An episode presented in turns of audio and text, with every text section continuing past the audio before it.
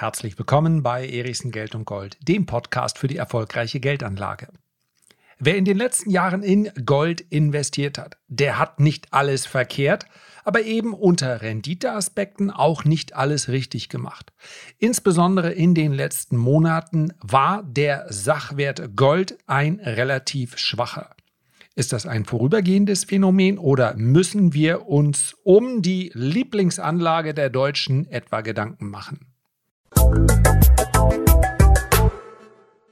So, zuerst einmal muss ich mich entschuldigen, falls es im Hintergrund ein klein bisschen unruhig ist. Ich muss in Bewegung bleiben. Jeder Rückenpatient kennt das und nein, kein Mitleid notwendig. Es gibt schlimmere Schicksale, aber hin und wieder zwickt die Bandscheibe halt, zumindest bei jemandem, der mal einen Bandscheibenvorfall hat und bei 1,97 Meter und nächstes Jahr 50 Jahre ist das kein Muss, aber ein Kann. Ja, ich komme damit gut zurecht, aber heute ist eben einer der Tage, wo ich so ein bisschen in Bewegung bleiben müsste. So leicht tanzende Bewegung. Meine Frau würde sagen, es sieht so gar nicht nach einem Tanz aus, aber ich bilde mir das ein. Also du musst dir vorstellen, wie ich hier hinter dem Mikro ganz leicht so hin und her wiege, um den Rücken geschmeidig zu halten. Das soll es aber auch an Vorstellungskraft gewesen sein. Und nein, der Rücken ist nicht deshalb angeschlagen, weil ich so viel Achtung, gefährliche Überleitung, Gold hochheben musste im Laufe der Jahre. Das wird andere Größe haben. Ich habe es schon mal angedeutet, die Körpergröße. Die wird es möglicherweise gewesen sein. Habe ich Größe gesagt? Das wäre eine freudsche Fehlleistung. Also, ja, die Größe war es und das ist vermutlich der Grund gewesen. Kommen wir aber zum Gold. Und es hat einen Grund, dass ich nach einigen Wochen bzw. Monaten heute mal wieder Gold auf der Agenda habe, denn die Fragen werden langsam zweifelnd. Ich weiß ja, dass viele langfristig investiert sind in Edelmetalle, häufig physisch. Und das ist nachvollziehbar und ich sitze im gleichen Boot. Und ja, ich habe gerade ein Video über Silber gemacht. Wenn ich mir die Rendite anschaue seit der Jahrtausendwende, das war der Zeitpunkt, ja, 99, 2000, 2001, wo ich in Edelmetalle, also in Gold und Silber investiert habe. Wahrscheinlich war es der Schrecken und die Angst, die die Dotcom-Blase auf mich ausgestrahlt hat, dass ich gesagt habe, okay, ein Teil muss ich jetzt aber mal rausnehmen und gehe in physische Metalle. Wenn man so will, ist das ja äh, das Gegenstück, das Ying bzw. das Yang zu hochspekulativen Aktien. Physisches Metall. Das habe ich also gekauft. Seitdem beträgt die Rendite in Silber ja, so schlappe 5,5 bis 6 Prozent. Das heißt also, etwas mehr als verdreifacht hat sich das Investment. Gold ist etwas besser gelaufen. Ich weiß es natürlich nicht mehr auf den Preis oder beziehungsweise auf den Tag genau, aber ich habe gerade mal nachgeguckt. Zur Jahrtausendwende stand der Preis bei 300 US-Dollar, jetzt bei, ja, pendelt er um die 1800 US-Dollar. Das heißt also versechsfacht und das entspricht in etwa einer ja doch recht ansehnlichen Rendite von 9%. Und weil ich dieses physische Metall so lange habe, ist das auch steuerfrei. Wahrscheinlich werde ich es aber irgendwann weiter vererben. Ich weiß es noch nicht. Vielleicht fliegt Elon Musk doch auf irgendeinen Planeten, wo er so viel Gold und Silber findet, dass es wertlos wird. Ist aber derzeit, glaube ich, nicht geplant. Also, es geht hier weniger um die ganz langfristige Betrachtung, sondern vielmehr um die Frage, die auch Bestandteil der meisten Mails war, die mich erreicht hat, nämlich warum ist Gold denn jetzt so schwach? Und die Antwort darauf, die ehrliche Antwort ist, ich weiß es nicht. In diesem Umfeld müsste Gold viel, viel stärker sein. Denn wir haben jahrelang darüber gesprochen, geredet, Videos gemacht, es wurden zahlreiche Artikel geschrieben. Wartet ab, eines Tages wird diese lockere Geldpolitik dazu führen, dass wir negative Realzinsen sehen. Der Gedanke dahinter ist genau der, der im Übrigen sich jetzt auch in der Realität manifestiert hat. Die lockere Geldpolitik wird auch dann noch bleiben, wenn die Inflation anzieht. Denn der große Masterplan der Notenbanken und auch vieler verschuldeter Regierungen könnte lauten negative Realverzinsung. Genau das möchte man als hochverschuldete Notenbank oder Regierung. Jetzt haben wir einen Realzins, der schon lange nicht mehr so negativ war wie jetzt. Ja, müssen weit, weit zurückgehen.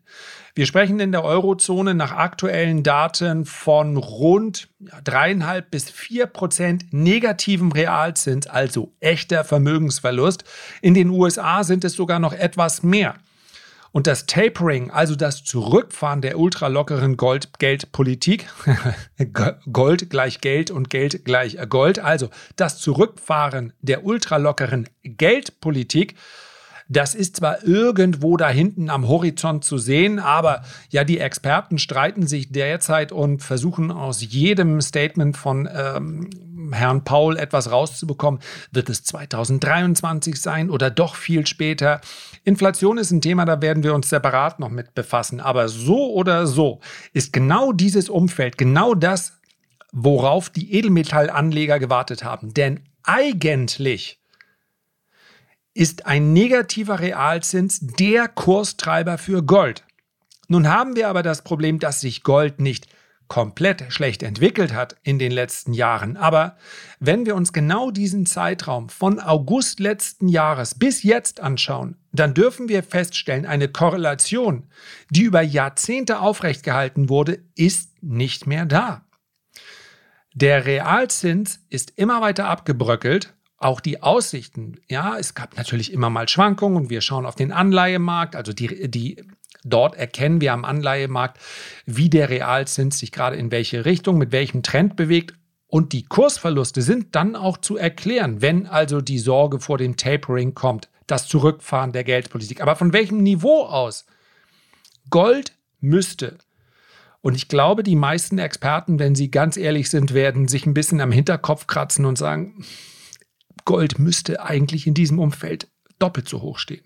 Das ist das, was alle ausgemalt haben. Das Schreckensszenario. Wartet's nur ab. Ihr werdet den realen Vermögensverlust erleben.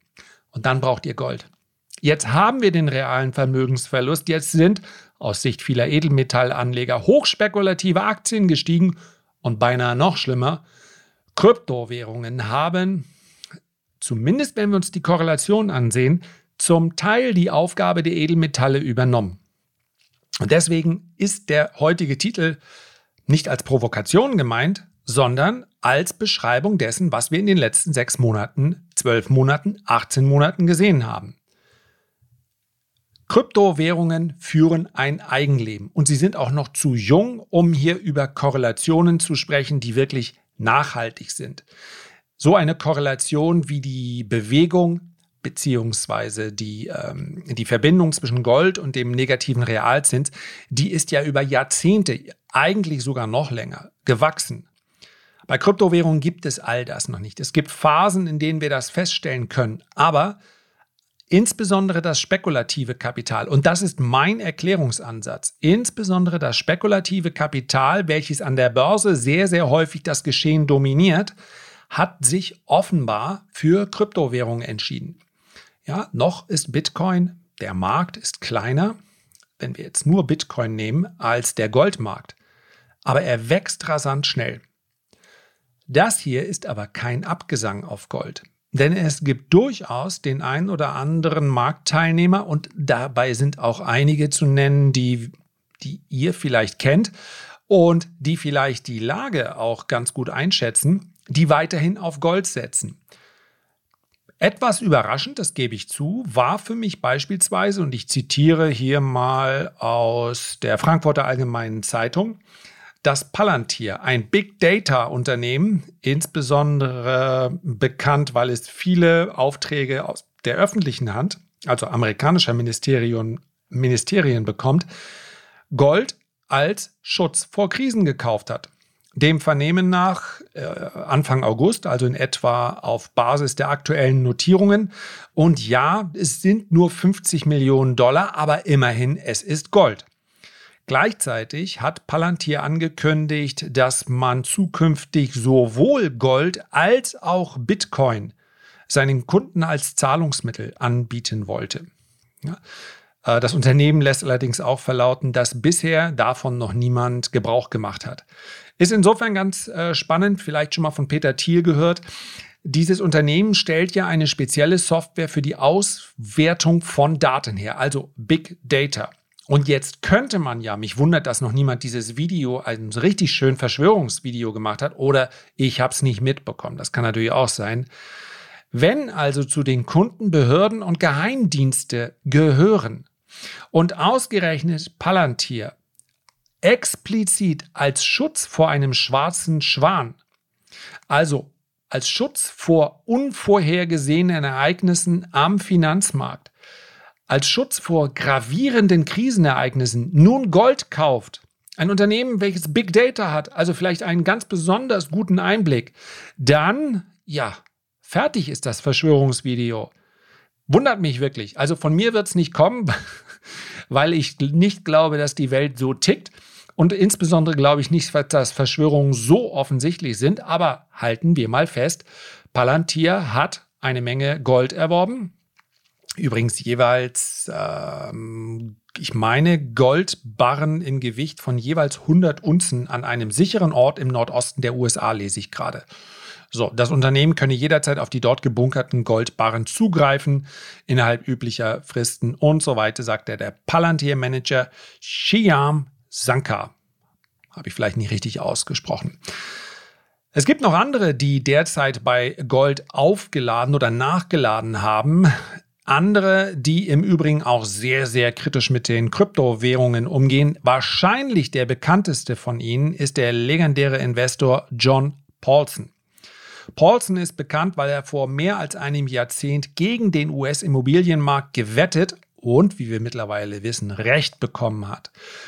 John Paulson ist praktisch jede Woche im offenen und sehr unterhaltsamen Streit zu irgendeinem Krypto-Investor. Tatsächlich lässt er kein einziges gutes Haar daran. Ich schaue mal, ob ich hier eine, ja, einen O-Ton bekomme.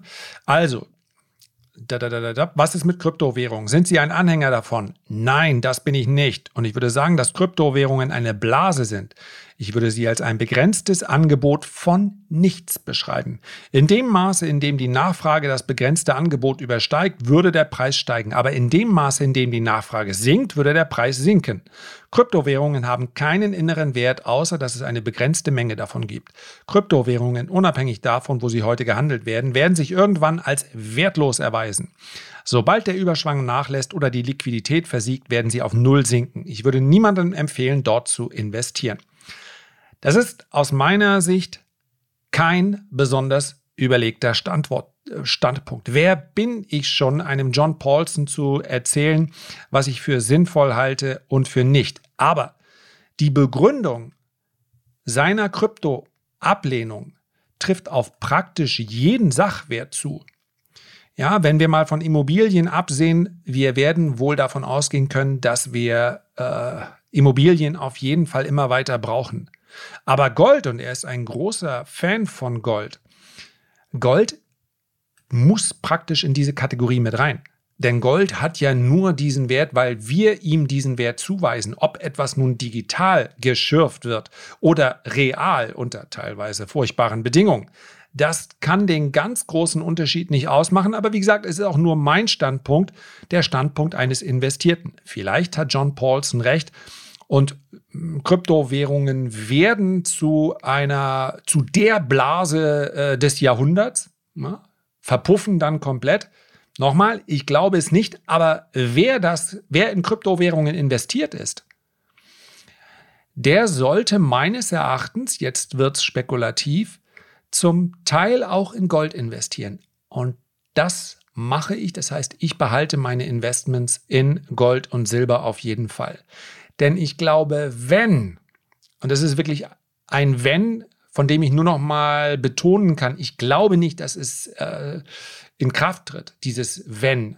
Ich glaube nicht, dass es Realität wird. Aber wenn Kryptowährungen, weil vielleicht morgen ein, ein geheimes Papier auftaucht, in dem drin steht, es war alles nur ein großer Spaß, wenn sie nur eine Blase sind, die verpufft, dann glaube ich nicht, dass von den Milliarden an Anlegergeldern, die noch übrig bleiben, nach dem Verpuffen dieser Blase, dass die dort dann alle in Aktien gehen werden. Ich glaube, dass für Kryptoanleger, wenn sie nicht in Kryptos investieren, tatsächlich Gold und Silber dann immer noch die näherliegende Alternative wären.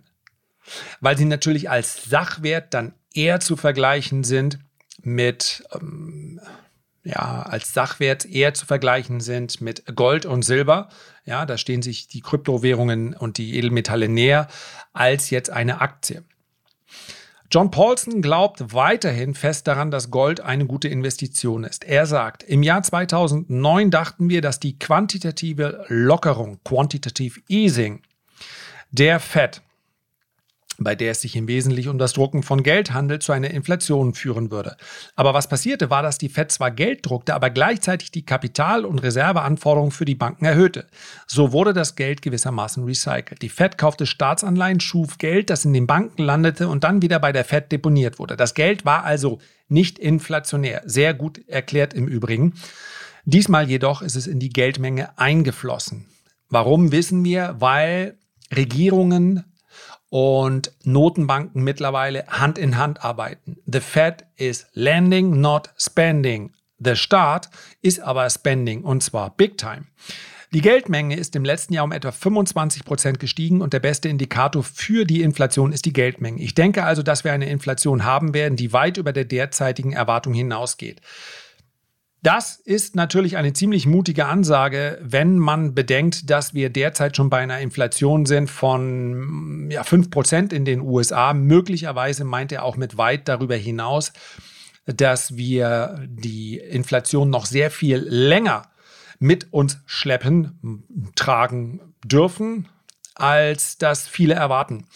Ähm, aus meiner Sicht, das ist aber ein anderes Thema, welches wir separat auch nochmal besprechen werden, hat das allerdings nicht nur im Laufe der Zeit sogar weniger mit der Geldpolitik zu tun, sondern vielmehr damit, dass die Kette, die Lieferkette, Supply Chain, Entschuldigung, dass mir diese Begriffe manchmal dann zuerst in Englisch einfallen, also dass die Lieferketten unterbrochen sind. Und ich glaube, das hat nicht nur mit Corona zu tun. Ich glaube, dass zum Teil die Globalisierung, der gerade jetzt auch rückabgewickelt wird, und das ist etwas, das konnten wir beobachten. Das ist übrigens nicht das erste Mal. Globalisierungstendenzen gab es schon vorher und jeweils vor den Weltkriegen sind diese Globalisierungstendenzen wieder in ihrem Ausmaß zurückgekommen womit ich jetzt keinen Weltkrieg äh, prognostizieren möchte. Aber es ist natürlich klar, je größer die Spannungen zwischen großen militärischen Mächten, desto geringer die Bereitschaft hier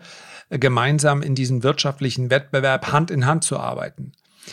Und das wird meines Erachtens die Inflation, mm, also ein Zurückfahren der Globalisierung ist inflationstreibend, jeweils in den einzelnen Wirtschaftsräumen.